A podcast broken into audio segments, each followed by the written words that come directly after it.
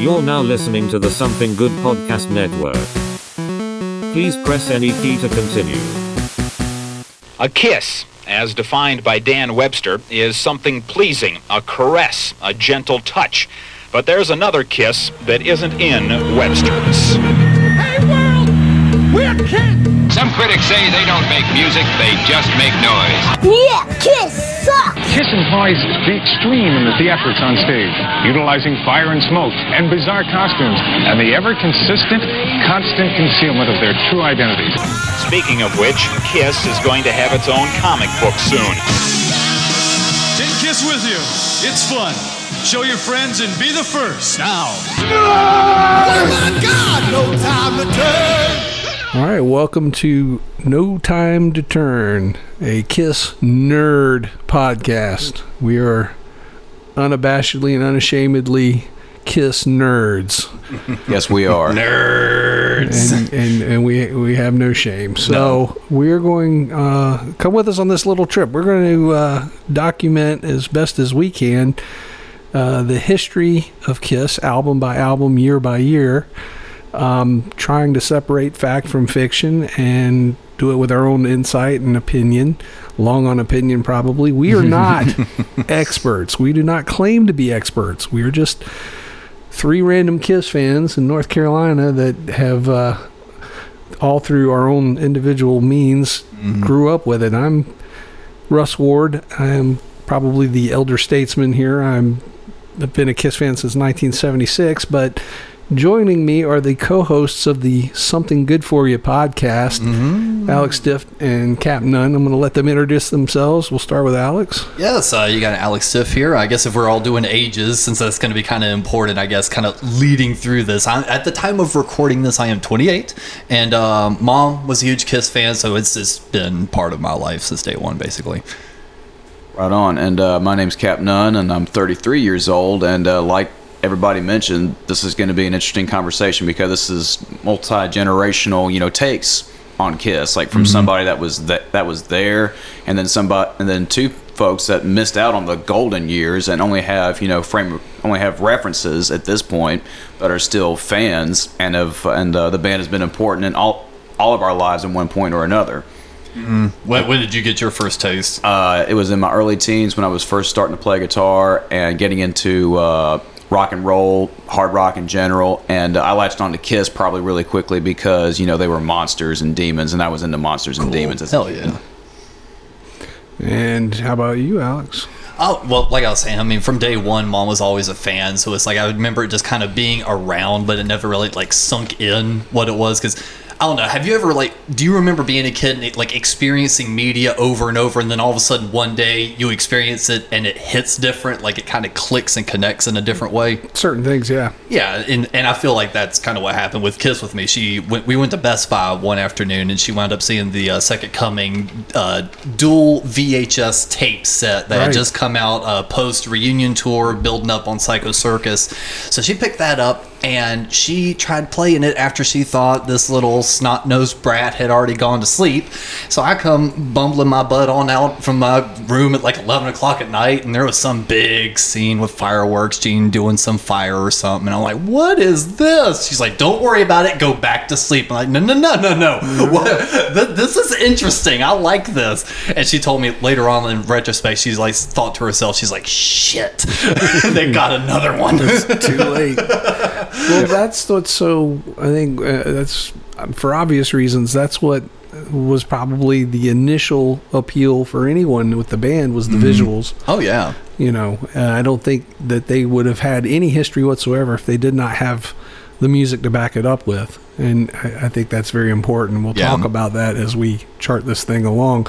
But my earliest memory of Kiss may not even be a legitimate memory. But Oh, yeah? I have a recollection in my head that I saw a television commercial advertising an upcoming concert. Where mm-hmm. I'm originally from Roanoke, Virginia. So this would have been either the summer of 76 or possibly the summer of 75, which Yeah. would have made me very, very, very young. Mm-hmm. But it, my memory is it was like a stop motion kind of a thing. It was like, you know, like you could remember on the old VCR, you could do the advance frame deal. Yeah. So it was like that. So like an advanced frame, and it, and it might have been in black and white, but I, you know, my memory of it's real dim. But I seemed like that was my first memory of seeing what you know and going, what is you know what is this? It's a, mm. it would left, especially I think it's it's interesting to me the contrast of being from quote unquote the 70s you know and and what media was like in that time versus how much more media you have as you know we go into the 90s and y'all have came of age Yeah. and uh, you know how how impactful it still remained to be in spite of all the advances and distractions and other stuff that had came up in its wake. It seemed like it was more impactful in the 70s because there wasn't a lot of you know competing media. There wasn't a- you know i mean there was a lot of flash stuff going on in culture Right, at the right. time but you didn't have as much of it just constantly bombarding you. And I think that speaks a lot to just not just their visual, but just the overall effect of the band as a, as an entity as a whole or whatever. Easier for them to have that lane as a Well, certainly in the 70s, but I'm saying but it carried over so strongly into the 90s as well. So, you know, you had um, you know the the overall impact sort of retained once they reunited and did the the makeup stuff again that it still it still worked Yeah. you know Yeah. it's it, it, it wasn't it wasn't a one time you know uh, kind of um, blocked off into a certain time period The kind of a magic thing. was back. yeah well i mean you could call it that but Well, it was a combination of that and the magic always being there and having, you know, kid, kids like me and my friends in bumfuck West Tennessee figuring out that bands like this exist and are, you know, intrigued by it enough Mm-hmm. to where, you know, uh, my mom bought, you know, a pay per view. It was the Kiss Symphony pay per view. I think you got a, a Yeah, we've copy got of the DVD Yeah. over there. Yeah, I think that's my. It yeah. was your old copy. Uh, Because you were you were about to donate the thing. You I were know, about to like, turn wait, into wait, second. wait. so that's like your first real kiss That was my first uh, real Kiss experience, at least for that uh, time period, because this was 2003, 2004, something like that. And uh, I'd already like gotten into the band because my best friend, that was like my music fan uh, friend in high school, uh, they had a ton of Kiss records, and I wasn't into it. And I kind of liked rock and roll all night, and I kind of like you know Strutter and Deuce off of his greatest hits collection. It was the one uh, with like Ace and the Blue Face, uh, Peter and the Green Face. Uh, came out in 2000. He had a copy the of uh, the very best of The Kiss. very that best was kind of of. tied in with the that was- '70s show special. I was gonna ask. It was definitely uh, that one, and uh, it wasn't until I got a, I got that pay per view that I was like, really, I love the show and the songs were great. Even though that's not fucking Ace Frehley playing guitar, it was Tommy Thayer. It was still you know those solos, and that was still like, oh, that's still pretty cool. that's very late It's very late. I was still, but yeah, exactly. so you're a novice nerd Yeah, I'm a very novice nerd. Well, I, there was a period in time where uh, Kiss kind of like you know fell off my radar for a little bit, and I was uh, working at a college radio station, man. But we would still play Kiss songs, you know, from Kiss Alive because when I was in high school, I loved Kiss Alive. I loved Kiss Alive too. I loved Rock and Roll Over. I just loved that '70s era. But then I got VH1 Classic, and then Kiss became the one we would go, ugh. It would be what. Kiss because like on VH1 Classic when they would do the Metal Mania uh, shows, they would do uh, the '80s Kiss Oh, videos. Tears Are Falling and the Lick It Up. Kiss literally became the the human fast forward buttons. You know, Well, that's that's something I think also we'll explore as we chart this the whole history of the band is to you know the makeup era and and its impact versus the non-makeup era and whatever impact it may have had. Um, I feel like honestly, kind sorry, not to cut you off. No, go ahead. I was gonna say I feel like I actually kind of came in at like an exciting time because like I remember when when mom got that tape set um, around that same time as like when they were on almost every magazine cover because that was like the height of reunion and Psycho Circus and it's like and I remember actually catching the Millennium concert on Fox because they did a special airing of that after Mad TV. No, that was Halloween. That wasn't Millennium. Um, how was it not ninety nine though? It was it was probably in '99, but it was the Halloween. It was a Halloween special. Yeah, they did three songs. Yep. Yeah, hmm and uh, yeah, so I- Stadium. it was like I remember catching that on like some scratchy black and white TV, and like watching the Mad TV special beforehand, and like seeing them on all over this pop culture stuff, and then like that '70s show hit, and Mom and I would watch that all the time, and then all of a sudden they had a that '70s show Kiss special, and it was like it felt like everything was like drawing me in. And it's like everywhere I turned,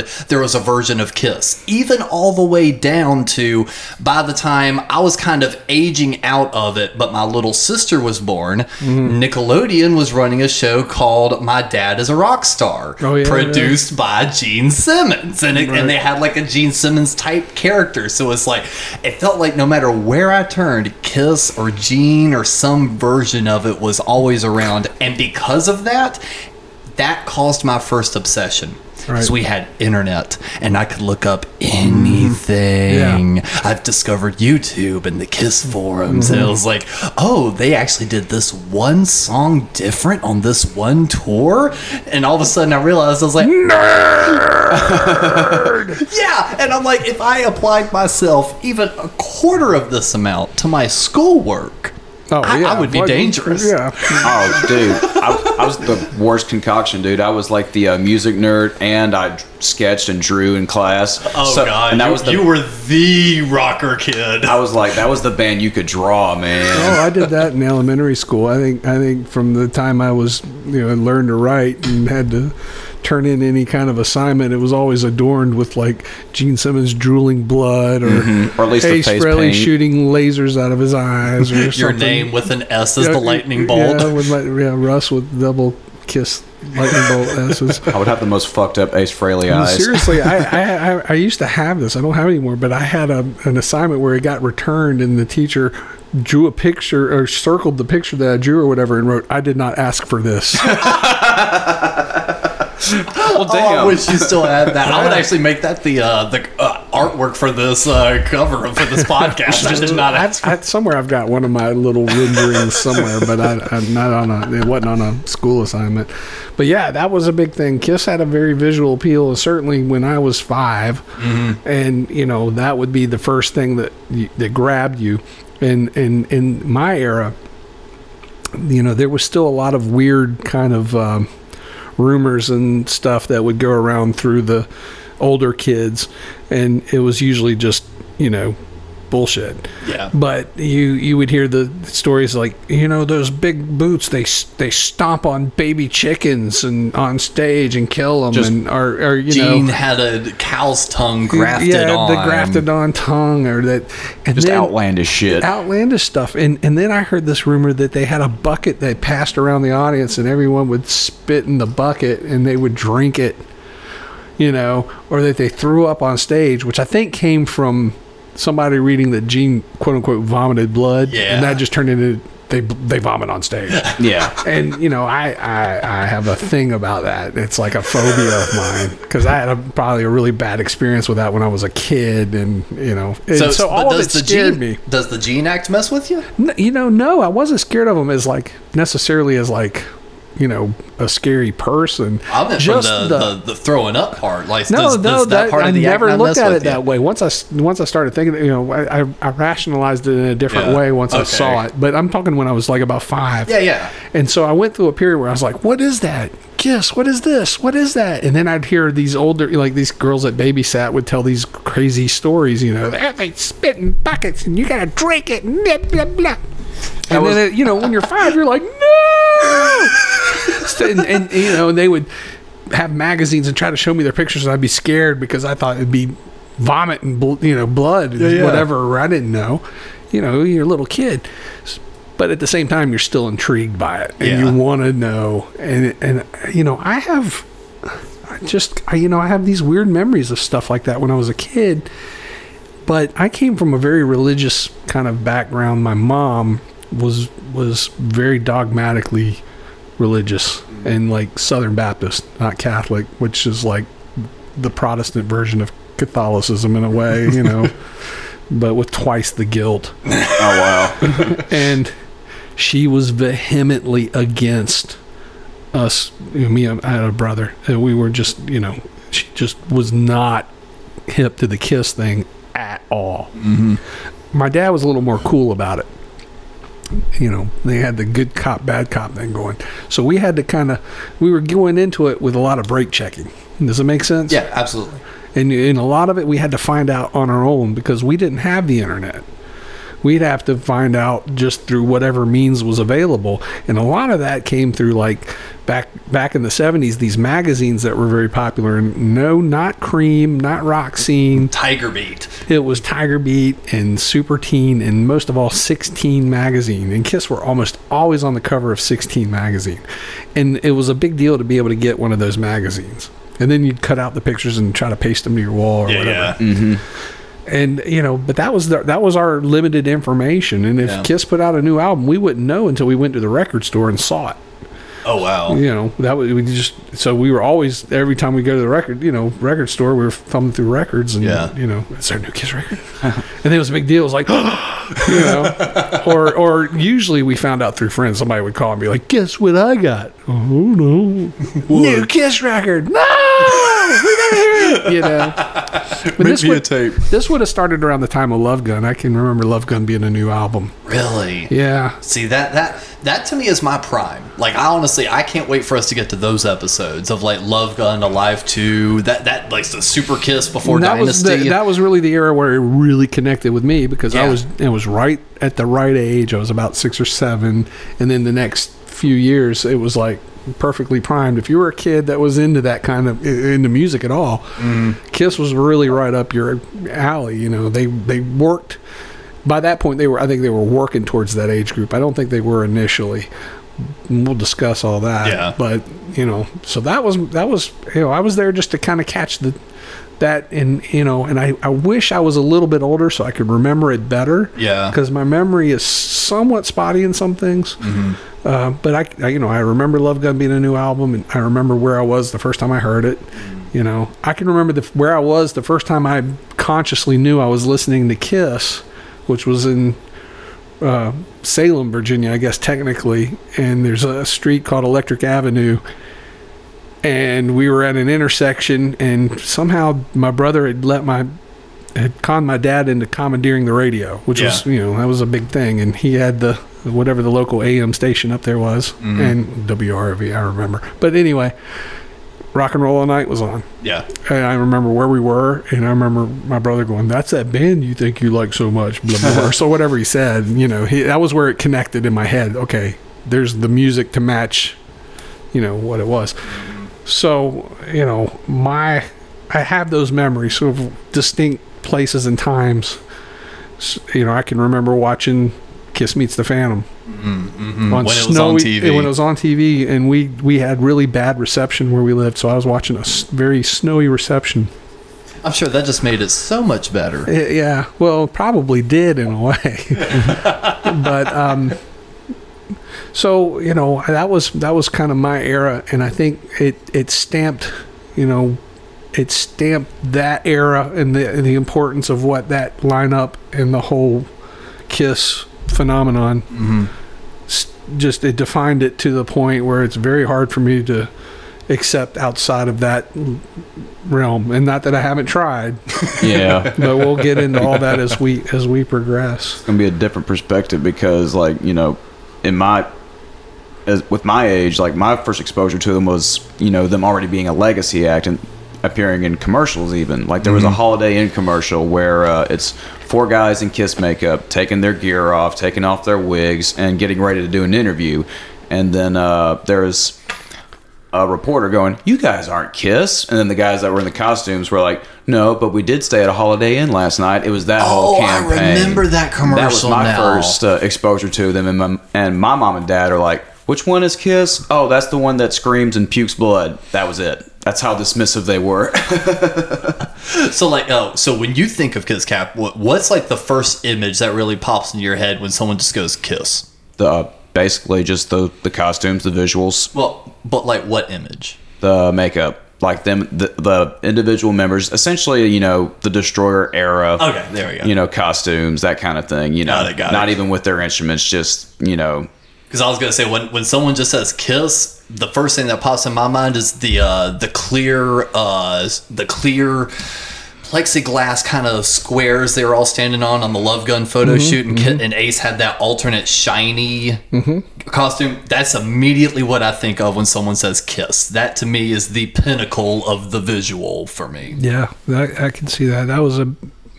They used that that photo shoot in a lot of stuff back in the day. Mm-hmm, we had a notebook that had that picture or a picture from that on the thing. You know, but that, that that's something else we'll talk about is how they how heavily merchandised they were. See, I always thought that was a great photo shoot, and uh, during the Destroyer era, they did some against a red background, like just straight red. Like I've actually got a poster pull out of it upstairs. Those also looked really good. Yeah, there's um, you know, I, I, you know, they have such a long timeline that different people come in at different points. It's always interesting to see where what their take is as they as they kind of abs- get absorbed into it, and, and as to how how nerdy they get. That's kind of what brought us to the table today. Is that uh, we all um, love Kiss and embrace ourselves as Kiss fans too. And it kind of took me a while to get back into you know being a, a diehard Kiss fan, just because I was kind of you know dismissed was dismissive of them after a while. You know, working college radio and I was getting gonna into say, what serious made you music, so bro. dismissive of them? Uh, you know, again, a combination of being, you know, pounded in the head with uh, 80s Kiss videos and then, you know, kind of seeing it for what it was and coming in a, in a time where, you know, Paul and Gene were real, you know, upfront about, you know, how corporate Kiss became. It was Yeah. already kind of, you know, joked about as that credit card. identity. Exactly. It was that kind of thing. And I still loved a ton of the songs. Like Mm-hmm. my best friend from high school and I would like listen to 70s Kiss records all damn day. But and I would celebrate it still with like all my college buddies when we were, you know, getting into serious music, Mm-hmm. shit like that. But uh it's only been in the past, you know, six, seven years since I've lived in Charlotte where I've started, you know, embracing that fandom again and talking with folks like y'all and you know really. I was gonna say, and how long it. have you known me now? About six, seven, Seven years. years.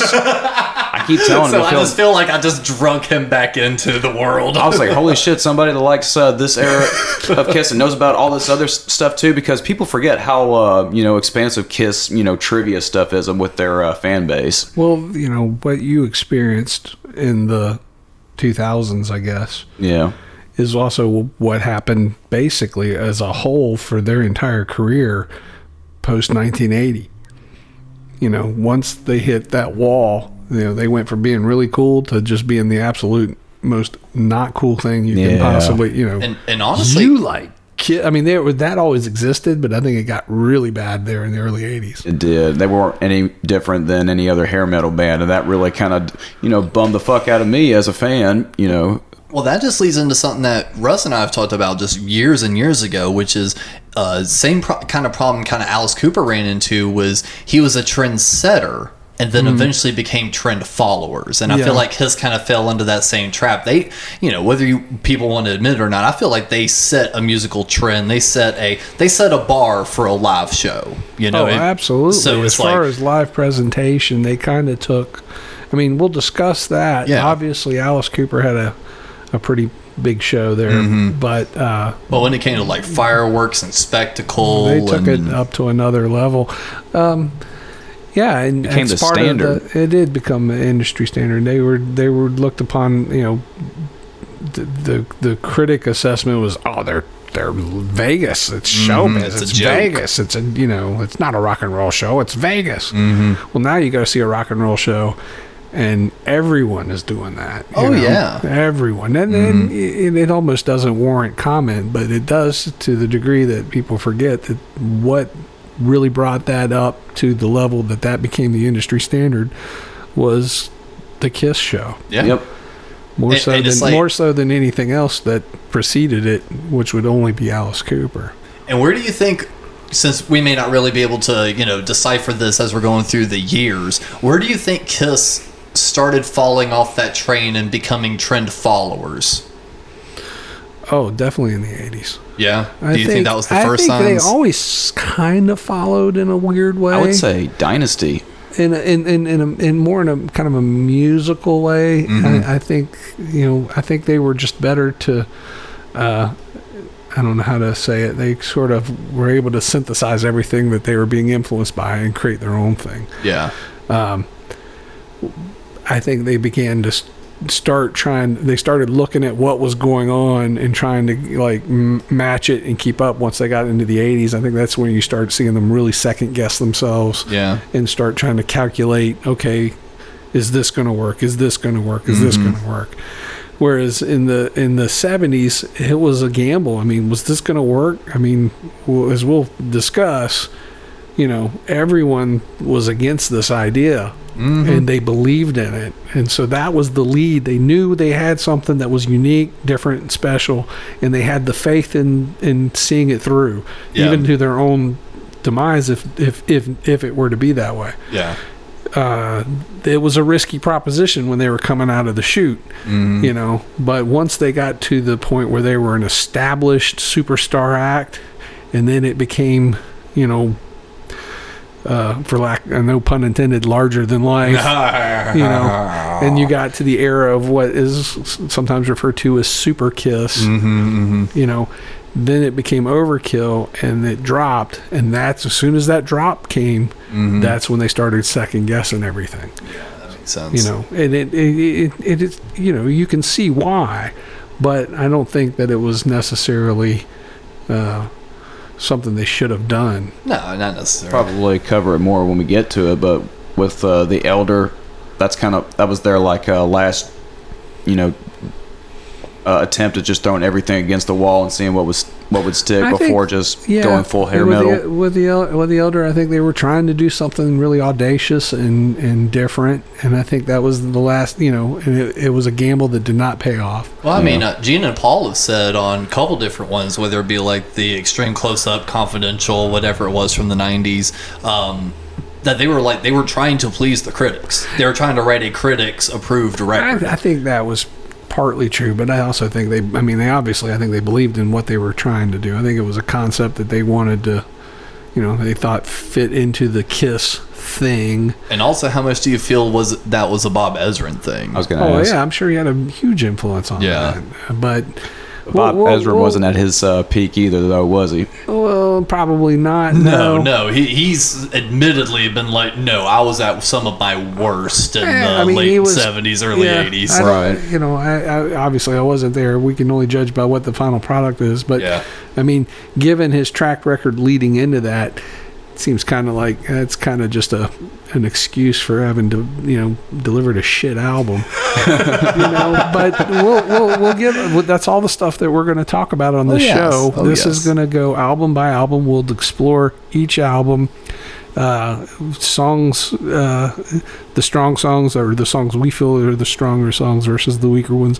We'll talk about the, the ensuing tour that supported each one and just kind of chart the history and then try to figure out like these things where you read stuff or hear stuff that the band say that may not really jive with some other stuff and try to figure out okay well what's the truth here you know is is this Did uh, Ace truly come in with a red and orange sneaker? you know, stuff like that. Yeah, but also just uh, we'll try to explore. Uh, Cue the unsolved mysteries music. yeah, try to explore the, how how like we say with the influence not only on just presentation but maybe even musically as well.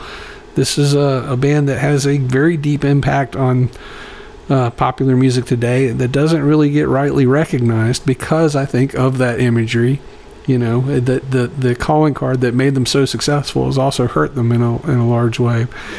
And and uh, you know, I think that uh, they still remain the ultimate cult band. I was gonna ask. Uh, all of us as musicians here at the table all play guitar for, and bass for various reasons. Was Kiss a big part of y'all's uh, decisions to pick up a guitar or like try to excel at it by any means? Well, I don't excel at guitar. Well, you know what I so mean. no, But did it like? And uh, oddly enough, not really for me because I always felt like Kiss was the unattainable music for like me playing because it's like um you know actually to throw out a little bit of family names you know um, the person that taught me guitar uh, was jeff young joe young from Antiseen uh, his brother. So he taught me a bar chord so it's like that's all I knew for years. So it's like I would listen to an Ace Frehley solo or like you know, uh, "Come On and Love Me," you know, and it's like it's got all these you know broken chords, you know, and all this really intricate stuff. And I always felt like that was so beyond my reach I almost never tried for I see it. that's interesting to me because I always thought that was like kind of introductory for a lot of people to learn how to play. I like that was a, an How it was for accessible kind of music. That's one thing about Kiss that I think appeals to me now more. You know, I I would not have rationalized this obviously as a as a as a kid, but uh, the music was accessible in a way Mm-hmm. that like music like uh, Yes, let's say Right. wasn't you know yes didn't appeal to me especially you know as a even as a, a teenager uh, you know any kind of prog you know emerson lake and palmer and this kind of stuff didn't have that appeal because it didn't have that immediacy and that you know what i like to call proletariat teenage american rock and roll you know? But i and, I- but i and, and i you know i don't i'm not as advanced as you guys as far as skill on Yeah. playing but it seems like uh, most people that i knew that was kind of their introductory means to learn how to play. Like that was the easier stuff to figure out how to play. And maybe it was because I just kind of wound up going about it the wrong way because like uh, since Cap kind of brought it up uh, with my playing guitar when mom got it for me she we didn't do lessons for like almost a year. And then she was like do you want lessons? I was like yeah. And the guy she ta- took me to um, I know Cap knows. Do you know a comedian named Mitch Hedberg he very much a Mitch Hedberg kind of guy. He's like, "Hey, what's up, dude?" You know, it's like Yeah, you can read between the lines now that I was older, kind of thing. And he was like, "What do so you your want?" stereotypical guitar instructor Oh, totally. Okay. And uh, and he was like, "What do you want to learn to play, man?" And I was like, "I really like Kiss." He's like, "You want to learn rock and roll all night?" I was like, "Yeah." He's like, "Cool, cool." He's like, "Well, just practice, you know, this, this, and this, and when you come back next week, I'll have the tabs, and we'll learn how to play it." I was like, "Okay, cool." Come back the next week, and he's like showing me the big D chords and the A chords, and it's just like it felt so like above my pay grade like just starting out that it almost maybe kind of made me go okay well this style of music requires a lot more of this finger work that i just i don't feel confident in so i'm like it's ramones and misfits for me because it's just the bar chord. yeah but you you eventually got there i think for- only within the last i'd say three years have i really kind of started paying attention to kiss music and actually started trying to play it. Like it on like i was kind of scared of that kind of riffage and learning how to play it for that long because it just parts of it just did we not should connect. clarify that we kind of are more like punk rock types absolutely yeah yeah, yeah. But Ace Frehley people are listening they might go what they couldn't play that what did they No, I, I, lame?" I, I Well, was no, a, we just we didn't I was an that school of unintelligent punk rock bar chord player Yeah. until the last couple years when I started paying closer attention to uh, Cap because he's a much more proficient guitar player than I am. well. The point I was trying to get at was that all of us here at the table agree that Ace Frehley was like the fucking man to us. As Oh yeah, I still wanted Young to be Ace. I, I argue that Ace Frehley and and, and and I gotta I've gotta qualify this by saying there's a difference I think between influence and inspiration. But I think Ace Frehley is probably the most in, inspirational I'd agree with guitarist that. Mm-hmm. maybe in the history of rock and roll. I think more people were inspired to pick up the guitar because of Ace. Not necessarily influenced by his style or his playing, but just inspired by the fact that he, you know he's fucking Ace, right? Yeah. You know, and he was cool. He's the coolest guy and probably arguably the coolest member. Mm. And you know, I think more people were inspired to pick up a guitar because of Ace Frehley I definitely agree with that. You than most you know i think once they advanced to a certain level they probably found other influences and that's fair to say too but as far as the ins- the inspiration to pick it up to, mm-hmm. to make the effort you know i think ace was probably for a generation the guy Oh, I mean, he, he was the reason I wanted to be a quote unquote rock star. You know, he he he wasn't necessarily the reason I wanted to pick up a guitar, but it's like I would look at Ace on stage and go like, "Well, that's what I want. I want to be him." Right. You know, it's just I just I guess I was already just too self aware, even as a kid, just being like, "I'm not this talented." y'all want to hear something really really funny from when we were young no, of course we don't on this Yeah, yeah. podcast, Russ. you know we had we had a suspicion for a long time that ace was a girl really? yeah So, do this tell. is a, do this is a legit thing, y'all. Okay. We, we and this this might have just been in my circle of friends, but we were like, you know, I think Ace is a girl because he didn't sing. Yep, yep. Because you you were saying Love Gun was This a new is- record, This is so pri- nothing prior before. to Love Gun. Mm-hmm. We didn't, you know, and we, you know, we never, we didn't have any video or film or anything to watch And Because honestly, he did kind of have the wiriest and, and almost he uh, he did, he never had an open chest costume. Yeah. It was Oh, always man. covered. You know, and we were like, All I good think, points. You know, when you're when you're like six or whatever, you're like, I think Ace is a girl. Well, Yeah. the thing is, like, just you explaining it right now, I'm like kind of putting myself in that mind frame, just ignoring fact, going like, "Holy fuck!" I could see myself totally believing we, you know, that. we, we we were like convinced there for about I don't know how long. I don't know how long that lasted, but there for a minute we were like, Ace is a girl. He's a girl, and no one knows it. now, But that was part of the appeal of Kiss that we had that y'all did not have, which was so much was not known. They protected their, uh, you know, to the point where you didn't know what they looked like. That was a big thing to try to figure out. I wonder what they look like. well, to connect that, was there ever a Kiss mythology or lie or rumor, whatever, that you actually did believe for the longest time, only to find out through interviews or the internet being like, "Oh wow, that was actually one of those urban legend things." Hmm, I don't know. I think once I got to a certain point, I started kind of figuring it out. I'm not sure. So I don't recall anything after a point. Like I, Honestly- you know, the the idea that they were killing animals or any of that stuff, you know, that that fell to the wayside real quick. Yeah. You know, I think we figured out nah, they can't be doing that. That's just absurd. Yeah. The only one But- I actually believed for a minute was that Gene cut the uh, string under his tongue. Yeah, I don't I believed ever- that one for a little I bit. did I too. never. I don't think I ever believed any of that stuff. Um, you know, I just I, that's I can remember all those rumors Mm-hmm. and stuff, but I just thought that was you know that he grafted a cow's tongue on. Yeah, That- no, that for was- some reason that kind that- of stuff just seemed like we were just like no. But we I think part of it also was we, even if even if for some god awful reason that was actually had been proven true or something, we wanted to believe that all of it was legit. Yeah. Which, of course, the tongue was legit, but I'm just saying, you know, I wanted to believe that, you know, there was something magic, except, you know, He when you're a kid, you wanted to, you want even if I knew better, I wanted to, it helped to uh, heighten the experience. But going back to like not knowing all this stuff about them, Yeah. I mean, we were just filling in the blanks with our own imaginations and trying to, you know, it was just like you, you were trying to clue together because they were so bizarre and so different. And, you know, you didn't know anything about them. And whatever was coming out was very controlled, Yeah. you know. So, And and what's interesting is I got a very opposite experience because my Kiss experience was seeing the glitz and the glamour, but again with me kind of hopping on at that near the end of the reunion tour, farewell tour kind of era.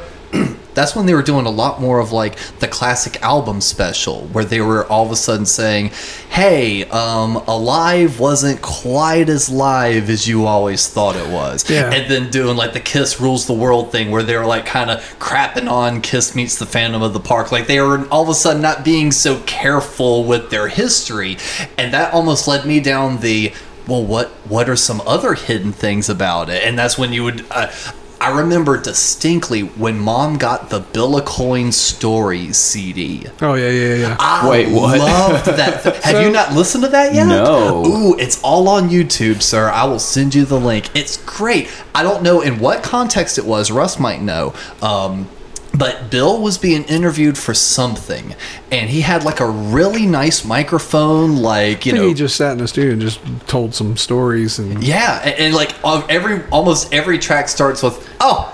Here's a good story for you. Yeah. Yada yada yada. And he was like, he's telling all these funny stories about uh, Paul pulling a prank on some kid at a pool, and like he shat at the bottom of the pool and like told the guy Oh, it was this watch. bar. No, no, the candy bar was a separate one. That Oh, was a different know. story. I don't know. I can't remember. It's been a while since I Oh listened my to it. god. Yeah, but he, like he's telling all these like goofy stories about them like early days on the road, and it's actually really cool. But back then, you you wouldn't have known any of that stuff, and if you'd heard it, then it would almost been like that didn't happen. That's not true. Ex- Exactly, which You is why I I find it interesting that we, we both came in at almost like the height of their careers because that was like their second height was their reunion. Mm-hmm. Well, And- by the time you came in, a lot of that stuff was known. You Yeah. knew what they looked like. You knew the stories. We knew too much. Yeah, it, and it, it yeah, it almost it comes to where it's like you know, you get to the you know the Wizard of Oz. You get to the the Wizard of Oz, and you know it's like pay no attention to the man behind the curtain. Well, now that's that you know Oz isn't the guy you've come to see. You've come to see the guy behind the curtain.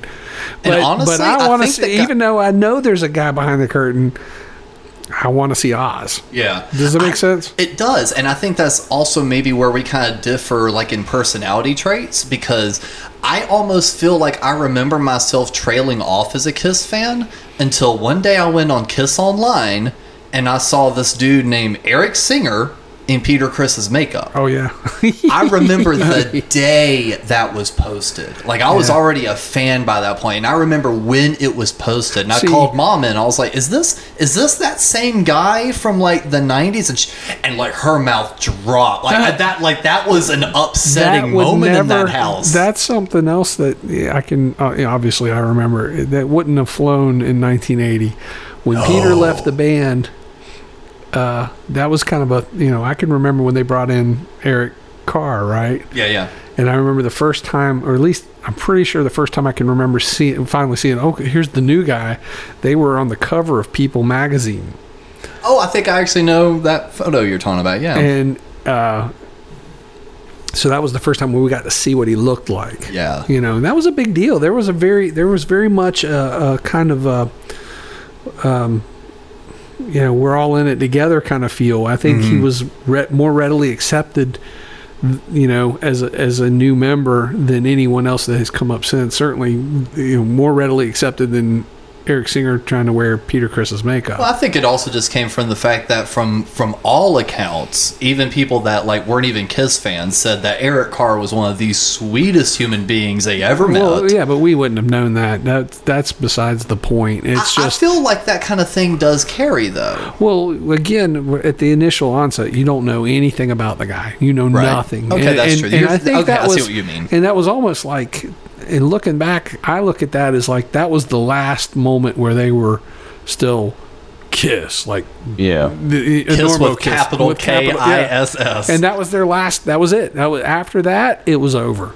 Once they were on the People magazine cover, I, I look at that as like that's the hard line where it was just like after that, it was over. So Eric Carr came in. Everyone was like, "Oh, look, it's the new guy," and yeah, You yeah, what I because mean? the It- U.S. I mean, even the what the U.S. tour didn't do good. Yeah, they didn't. They didn't tour, and um, I don't think it would have mattered anyway. I, I think you know they had overhyped it and overkilled it. And uh, I, I, I, you know, we can discuss that when we get to it as Yeah, to yeah. what could have been done differently that might have sustained it. But um, But it's like since we won't really wind up getting to this, or if we do, it's going to be a long time. So retreading this water won't be too big a deal. But but kind of what I was saying, like that moment when Eric Singer donned the Peter Criss makeup. I refuse to call it the Catman makeup. It's the Peter Criss makeup. That's my stance. I'm taking on No Time to Turn. uh, when that happened, that almost reignited the fire because it was like, wait, what are they doing? This seems weird. What what's going on? It and it made me want to dig in and be like, well, what's caused them to want to do this? Peter's left before, hasn't he? And then it like really made me like dive in, like, well, why did he leave the first time? well, you know why they did it. Oh well, of course I do now. But like that day one when I got it and saw it, I'm, I don't know how old I was, but you know I was not old enough to really do full rational thinking. That just immediately set my mind ablaze, being like, well, what are they going to do? What's going on? And then they did the Dick Clark anniversary special. uh, on ABC, and they kept hyping up that Kiss was going to be playing. And mom, I remember her distinctly saying, "The only reason we're going to watch this is because Ace is still in the band." Because even though Eric Singer is, it's like Surprise! he's, yeah, yeah, because no one announced that Tommy was really playing in the band yet. They had not really said much on Kiss Online because it was now in retrospect, knowing he was trying to renegotiate contracts Yeah. and X, Y, Z. So we, they just we'll, we'll, and all that we'll get to yeah. eventually. But, but then as soon as they did a zoom in and it was Tommy, mom literally yelled from the couch. She's like, "No, no, see, now there's the big. and- But there's I was a- gonna say, yeah. There's a big difference though between your experience again and mine. Is that your mom was a fan, Yeah. Oh yeah. and and and my parents, particularly my mom, was very vehemently against it. Mom did put the kibosh on it, though. Here's that word again. Well, yeah, but I don't think it was probably quite in the same manner because no, it was in the manner of you're obsessed. You need to listen to something, something else. else. Yeah. well, we didn't even have that because um, you know we had to sneak so much of of what we had. Right. And you know our early Kiss albums. When I say ours, they weren't ours. They were my brother's. But he was able. I, I, my memory is that he bought records off kids at school. And I, you know, and I think what he would do is he would embezzle his own lunch money, you know, go without lunch until he came up with the five bucks, which was a lot of money for, you know, in, in the late 70s. So he would have been like 10. Yeah, because like say what lunch was back then was like what 25, 50 cents. I don't shit? know. I don't know. I don't even think it was that much, but I, I mean, maybe, maybe I don't. you know, Whatever. I- It still probably took a few it took weeks. a while, and, and you know, and he would have to figure it out, and then he would have the record and be like, "Don't touch my record. and of course, as soon as he was out of the house, guess what? Time to listen to some Kiss. and I'd drag him off into my room and listen to him. Then I'd have to go and you know. Uh, but honestly, I can remember the first time I heard Detroit Rock City. Yeah. I have a very clear memory of that. I remember it was raining outside, and it was the live two version. Okay. But I still understood it enough to know I'm listening to the lyrics of this song, and I'm realizing the guy dies, Yeah. and that spooked me really hard. I was just like, yeah. I remember thinking. It was kind of scary. Yeah, that's kinda fucked up. Yeah, it was like it, you know. This wasn't like you know we we This had the some Bee Gees. we didn't have the Bee Gees, but we you know we had we had these we had a, you know a few records, but it was like oldies kind of stuff. And you know here and I like dark songs. I already had kind of a and looking back, I realized there was a you know I like like Dead Man's Curve was a favorite. You know, Yeah. Oh wow, yeah. um, we just it just you know different stuff. But to have that song where the guy dies at the end was kind of like a big deal. It was like, man, you know, that's a little different. You know, because Mm-hmm. I, I would have again been five, six, seven, whatever I was. yeah. I think that was the first Kiss song that I heard that I really, really liked. You know, that made me go like, "Ooh, I want to play that again." You know, because I really like the drums in it. Well, we had that. We had I remember hotter than hell, which was kind of a big deal because it had the word hell on it. That was a dirty word. Oh yeah. you know, you know. So it, it, then the first record that I remember my my brother must have been sick. My dad took him to the doctor, and they must they'd gone to. I, I know where they got it. I wasn't with them. They went to Cundiff's Pharmacy in Vinton, Virginia, and Randy was able to get Rock and Roll Over. Rock and roll at a pharmacy. That's what I like to hear. Oh, they had records at the pharmacy, man. And That's so cool. and he uh he brought that home and it was just like that was it i still have that record i still Wow. have that physical copy still in my possession today And, and when you mentioned that, kind of being like you remember the time and place you were when you heard like Detroit Rock City, I have a very bizarre version of that with Love Gun. Like it definitely wasn't the first time I listened to it, but every time I hear Tomorrow and Tonight, for some reason, I am immediately transported to Myrtle Beach. Uh, on the main strip where the Gay Dolphin and Ripley's is and everything else, because I had an original 70s cassette tape of that. And for some, I think I had just woken up from being in the back seat from like falling asleep on the car trip, and I had just woken up and like the chorus of "Tomorrow and Tonight" Right, right. tom- like was popping right as I was like looking around, and it was like you know we were at the beach and everything. So like that song still sticks in my That's head. cool, It's yeah. like "Tomorrow and Tonight" is the beach song.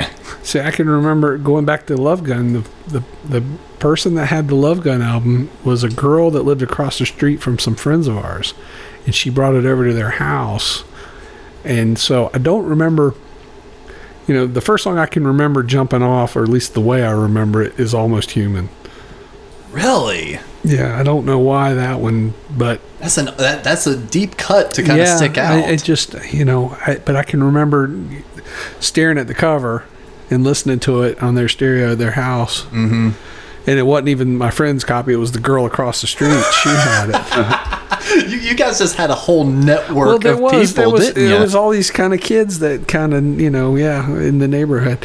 Um, boy, gosh, that that goes back though. You know, Yeah. I, I just the the first album I if really consciously remember coming out. I can remember in '79 when the before the album came out, the the single for "I Was Made for Loving You" came out. We my brother got that straight away, Yeah.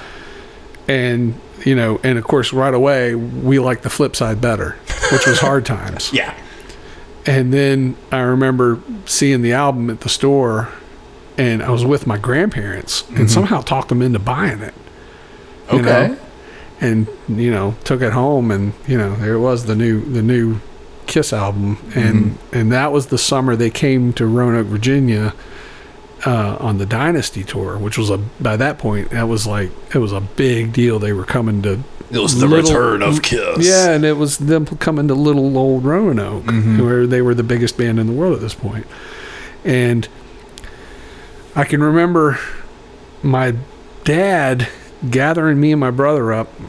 This would have been I, this. I'm almost positive this would have been Easter Sunday. Mm-hmm. We were at because we were at my grandparents' house and uh, visiting, and he had the newspaper. He always got the Roanoke paper. Even we were, my grandparents lived in the southwesternmost part of Virginia, Right. but you could get the Roanoke paper there. And Got it. He had the paper folded on his knee, and he gathers us up. He goes, "Boys," and I, I'll never forget this. He patted the paper. He goes, "Boys, the paper." Says Kiss is coming to Roanoke. And we're like, Confidence, and it's like before he, he does, and then he does this. This is the coolest thing my dad ever did. He goes, he leans forward, he looks at us, he goes, "Would you like to go?"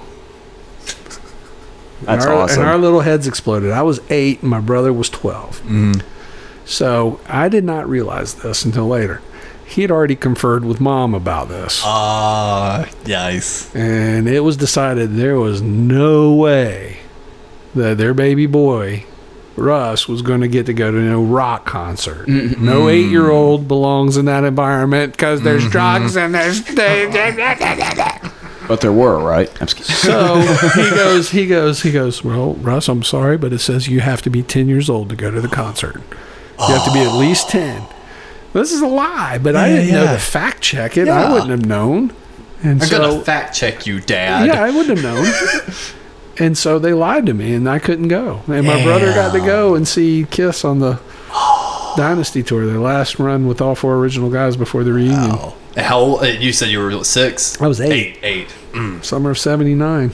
Because I remember you uh, said before what your first show was Animalize? No, tour? Asylum. Asylum tour. I remember it was I one didn't, those. I didn't get to see Kiss finally until the Asylum tour. Which Damn. I mean, that's uh. All right. So, did you get to see any of the uh, reunion show? Uh, yeah, I saw dates? the I saw the reunion tour. Um, I didn't see it twice. I saw the farewell tour twice, Yeah, I remember you telling me that. but um, yeah, the reunion tour that was another story that we'll tell another time. But uh, yeah, uh, kind of comes back to you know what Alex not what Alex brought up earlier about like getting into you know what goes on behind the scenes a little bit. My uh, introduc uh, my first book. That's the thing about Kiss too is that it's uh you know there's tons of books about everybody's perspectives of what happens you know behind the scenes with that organization. And, and my first book was the uh, Behind the Mask. Uh, collection of interviews, Yeah. which was like you know, I guess came out right after the uh, reunion tour, right, or Yeah. the uh, farewell tour. I remember mom actually uh, hounding our Gaffney, South Carolina library to please bring that book in so she could it out of the and they did. They eventually brought it in for her. Oh, but, wow. But yeah, it's like that. She did not want to pay full price for it. She just hounded the local library and was like, "Please bring this book in so I can rent it." I've got I've got most of those Kiss books. There's there's a bunch uh, that I don't have. The Julian Gill books. I've got one. Uh, you know, Hail Julian Gill, the penultimate Kiss nerd. Yeah, he, he's he's a really Nerd cool- salute. Yeah, I was gonna say I, I do like Julian. Oh yeah, bit. absolutely. Um, but I've got a bunch of those books. I, I never hesitated on going to the store and buying those. You know, I, I dropped mini dime on many a dime on the on, on the Kiss nerd books. And actually, while we're talking on uh, Kiss Nerd books, I, I'll have to see if it's uh, the same one. I don't feel like getting up from the chair right now. Uh, and actually, no, now that I'm thinking on it, they did not do it on the inside. But I remember uh, when Kiss was releasing that photo book, Kiss the Early Years, and it was like the first album all the way up to like Hotter Than Hell, Dressed to Kill, and then like a tiny segment from like The Elder. that was it. It was just a photo book from a photographer. Well, Kiss was going to be on Good Morning America promote, and Paul were going to be on Good Morning America promoting it. Mom let me like go to school late just so, So I could so I it. could watch it. Fast forward to that Christmas, and Christmas morning, Christmas Eve. So the way our family worked it is, uh, everyone got together on Christmas Eve to do like the dinner. We'd open presents from the family, go to sleep. Santa Claus would come the next day. That's the last bit of presents. You mess around, do all that all day while she took down the tree. That was our family. Uh, but Christmas Eve morning rolls around, and she goes, "Hey, the mailman just dropped something off." And I was like, "What?" And she pulls this bag out from back behind her, and on the tag it says to Alex from Gene and Paul. And she like fake it's like signed their names on it. That's pretty cool. Though, how old were you? Oh geez, uh, it, it would have had to have been the year the book came out. I was in third grade. So you were, yeah. That's a Yeah, cool it- thing to have when you're that young. It's, That's but, again. but, she, but that's she how- did. But they didn't actually sign it. No, of she course she not, signed right, it for but- them. But, but- I thought it was uh, later on. She told me that, and I was like, "Oh, that's funny." But it's cool because that shows the difference between your experience with your mom being cool about it and my experience where it was like we had to sneak it. And I don't know to this day how dad talked mom into letting my brother go see, you know, see him in 1979. Yeah, Knights But- in Satan's service. Well, they were only a, they were only a few that. ways, few years away from that one. Yeah, I don't know if she ever believed that, but you know, she just just didn't like rock and roll in general, and Kiss being you know the the the band that we loved, she just hated it the most. But we we still had stuff, and don't don't misunderstand, we still were able to get stuff, but it was harder to get the stuff that we got. And I don't Mm-hmm. like we had beach towels.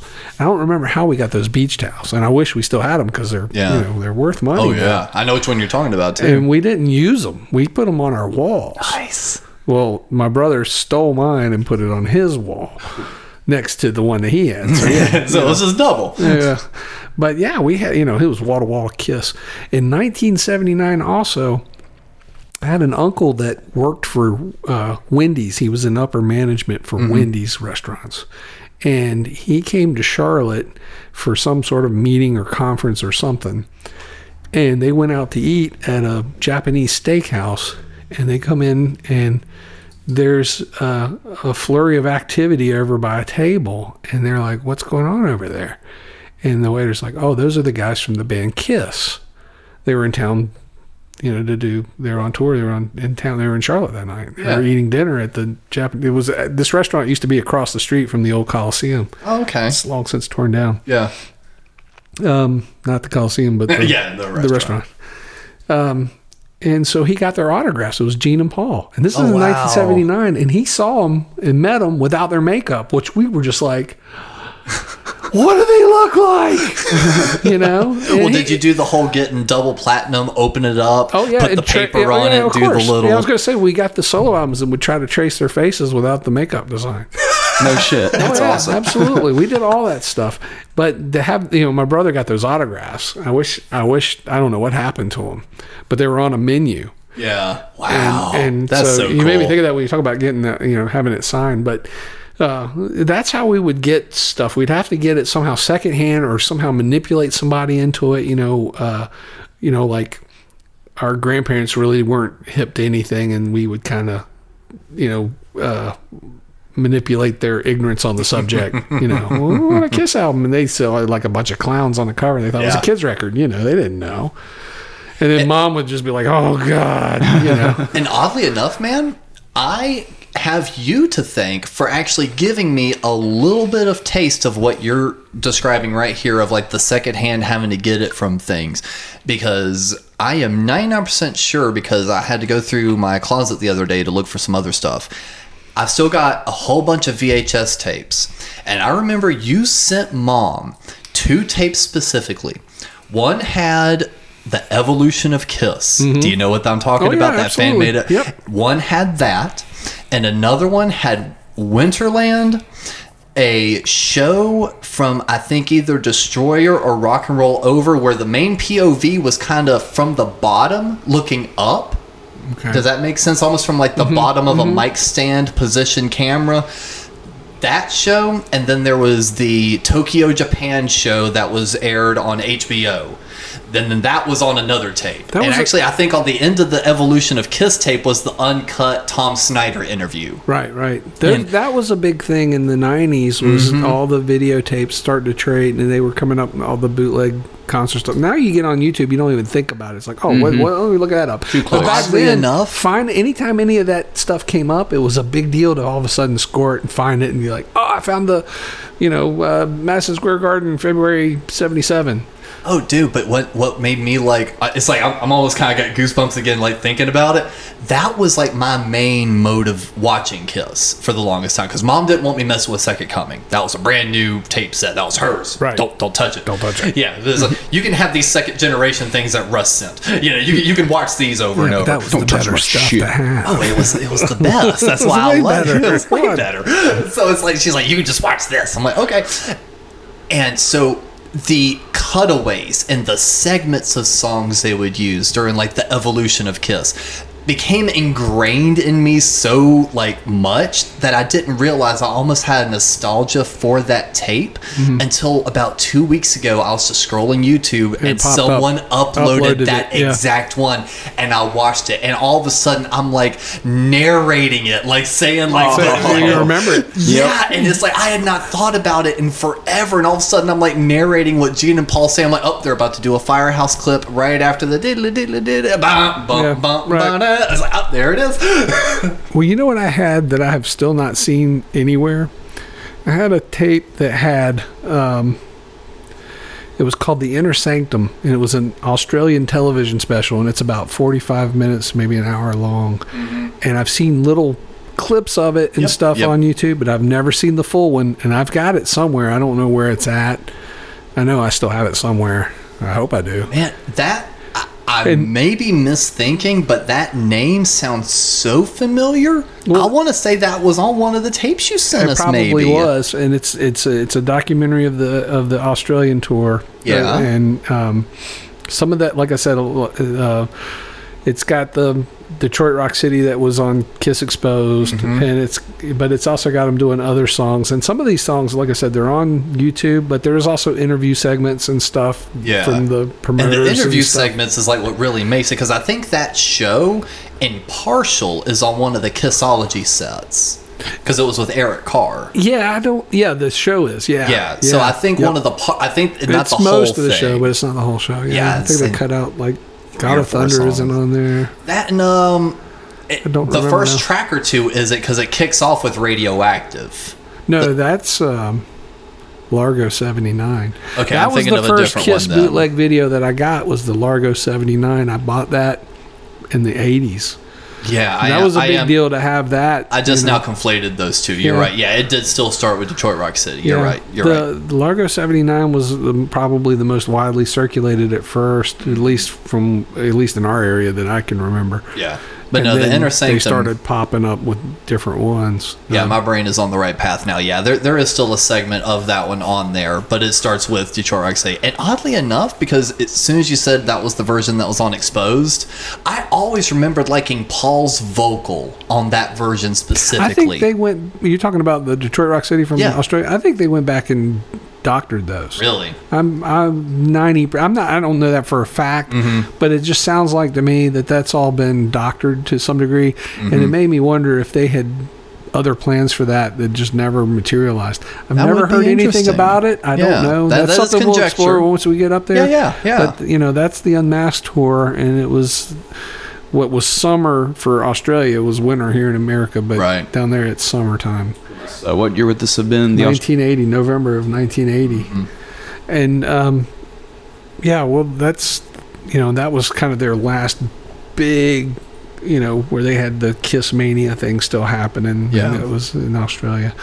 Um, but we'll we'll discuss that uh, in in length when we get to the Unmasked era because we're going to do this year by year, album by album. This is just a means of introduction for those listening of who we are and how we fell into this whole mess. and honestly, I think a really good wrap up because we've done perfect on time. This was we we, we kind of drifted off right at the good segment, but I think a good way to kind of wrap this up would be a who is your favorite member, and b has it ever changed? And let's start with you, Cap. I think my favorite member is still Ace, and uh, it's kind of went back and forth between Ace and Gene, only because and both for you know musician type things. You know, Ace Frehley was a big part of my uh, developing guitar style when I was a kid, and Gene was very much the same way with my uh, bass playing style. So it kind of like it goes back and forth uh, like that. However, as far as like my favorite member, just overall consistently, it's it might be Gene. I don't know. Maybe Okay. it's the uh, the fact that he sang and played, and I kind of gravitated towards that as a kid. And uh, you know his whole aesthetic, like the uh, the face on Kiss Alive II, where you know he's just bleeding from the lip and it's just all over the place. That's it's still that is still a cool picture. I it's don't, still I so don't know what the story is behind that. He Because his like- hair is all wet I and think everything he must have caught his hair on fire that night and they doused him. yeah, just be, just for little things like that. I, I'll I go totally with get that. I totally get that. What about you, Russ? I don't know that I've ever had a favorite. I'm sure it's swayed from one to the other at any given time. I suppose if I were going to be like someone held a gun and goes, "Who's your favorite?" I'd probably say Ace. Yeah. You know the problem again that the the the difference is is coming from an era when you knew nothing about them as individuals other than what was you know sold to you via mm-hmm. 16 magazine or whatever Yeah. and now you know too much about them and it's like i don't think i like these people very much Yeah. you know These are very good people. These are- well it regardless it just seemed you know like paul is so smug and condescending and gene is so arrogant and ace is just so dopey you know and peter's just so Whiny. whiny. Yeah, you know, it's like, well, you know, I mean, but you know, we all have our character flaws. But I'm just, you know, but you get them at such a heightened level when you had such a high expectation of what you imagined they were versus who they actually are, and so I only judge them as the characters that Yeah. I grew up with, you know. And you know, to me, Ace was sort of the coolest. I mean, Gene was pretty cool. They were all cool. It was all exciting, you know. I mean, um, you know, it would have been cool to have been able to meet or seen any of them back in the day. Yeah. So I don't know that I ever had a particular favorite. Right. Not, and I'd say with me, uh, Ace immediately drew me in. But honestly, within the last, I'd say five or six years or so, Paul's kind of become my favorite. And I think the reason for that is I was listening to the Ace solo record, love it to death. Then I put on Paul's, and it hit me in a different way. His songwriting, the guitar tone, his vocal delivery, everything, it just hit me in a completely different way than it had before. Oh, his record's strong. Oh, it's amazing. And that and it kind of made me listen to that era of Paul in a little bit of a different light. All all of a sudden, it's like I'm listening to "I Stole Your Love," and it's like I'm really paying attention to his like I'm something different, ain't like the rest. vocal How does it feel? Like all of a sudden, like so much sass and style in it, and I'm like, you know, I think he's kind of my favorite now. Hmm. This is it kind of rung more true to me later. Well, well, we, we should revisit that once we get through this whole run and, Oh, totally. and get into where they they become more pronounced as individuals and see how you feel about them after the fact. Yeah, well, again, we all know too much now, so we already have our uh, preconceived ideas of knowing too much. But it'll be kind of fun to revisit everybody's individual personalities Oh, totally. again. You know, because we want to talk about this kind of stuff with little context too. And we can count how many times Peters tried to quit. Or how many times they tried to say they fired him. Yeah, oh man, there you go. we will separate the truth from the fact, But the, the truth from the lie, not the truth from the fact. whatever. well, I mean, well, they c- could be truth from fact. because all perspectives. Yeah, it's all perspective. Sometimes it, everybody's true. Would you say You know, it's two their sides of the coin? Oh, yeah, two sides. That's what I was saying. Uh, anyhow, this is what we're going to do and how we're going to do it. It's just three nerds talking about Kiss. We aren't claiming to be the experts, but we are going to have our own opinions. We're going to start in right directly on the next episode with the first album and uh, how they got there and where it took them.